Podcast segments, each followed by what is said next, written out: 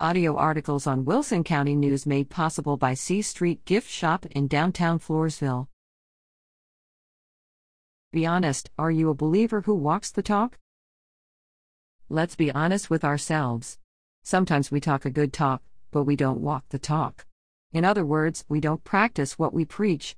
We put on a pious show for those around us when it serves our own interests to do so, but within our hearts we are different people altogether. Jesus told the religious pretenders of his day that they were whitewashed tombs, pretty on the outside, but full of corruption and uncleanliness within. Matthew 23 27 28. How much do we really believe in what we talk? In a small community in the Midwest, construction began on a new bar and dance hall. A great many in the little town were quite upset. They didn't want this establishment in their area. The local church began a campaign against the facility, praying fervently that God would intervene and stop the opening of the bar.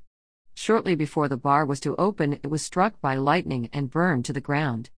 The members of the church were thrilled, that is, until the owner of the bar sued the church on the grounds that they were responsible for the destruction of his bar because they had prayed for it to fail in some way. The church members vehemently denied any responsibility for what happened and stated they had no connection to the destruction of the bar in any way whatsoever.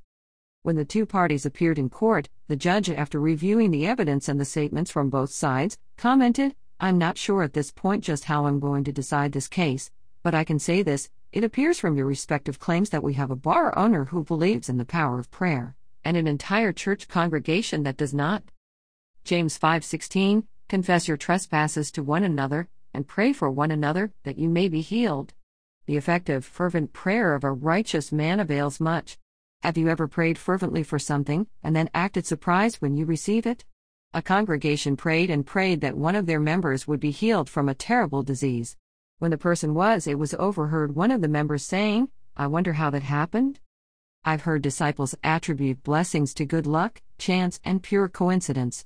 Is it just possible that these blessings from above could have come about as a result of prayer? Just how strong is our faith? Do you and I pray believing, or do we pray out of habit? Are we genuinely a people of abiding faith? Let's walk the talk.